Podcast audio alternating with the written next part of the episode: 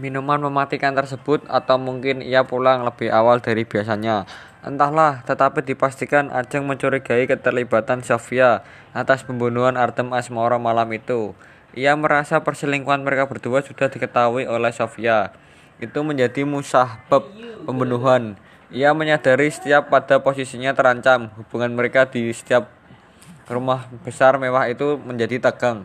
Meskipun itu luput dari perhatian puluhan wartawan dan penyidik, yang ramai meliput dan bertanya malam itu satu minggu setelah kematian Artem Asmoro Anjeng, Ajeng memutuskan untuk membunuh Sofia terlebih dahulu sebelum ia yang malah dibunuh nanti.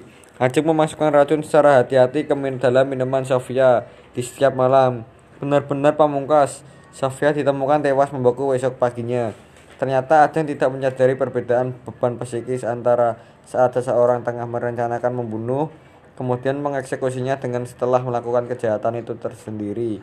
Ia ketakutan sepanjang hari, apalagi wartawan dan penyidik semakin gencar-gencarnya dengan ribuan pertanyaan.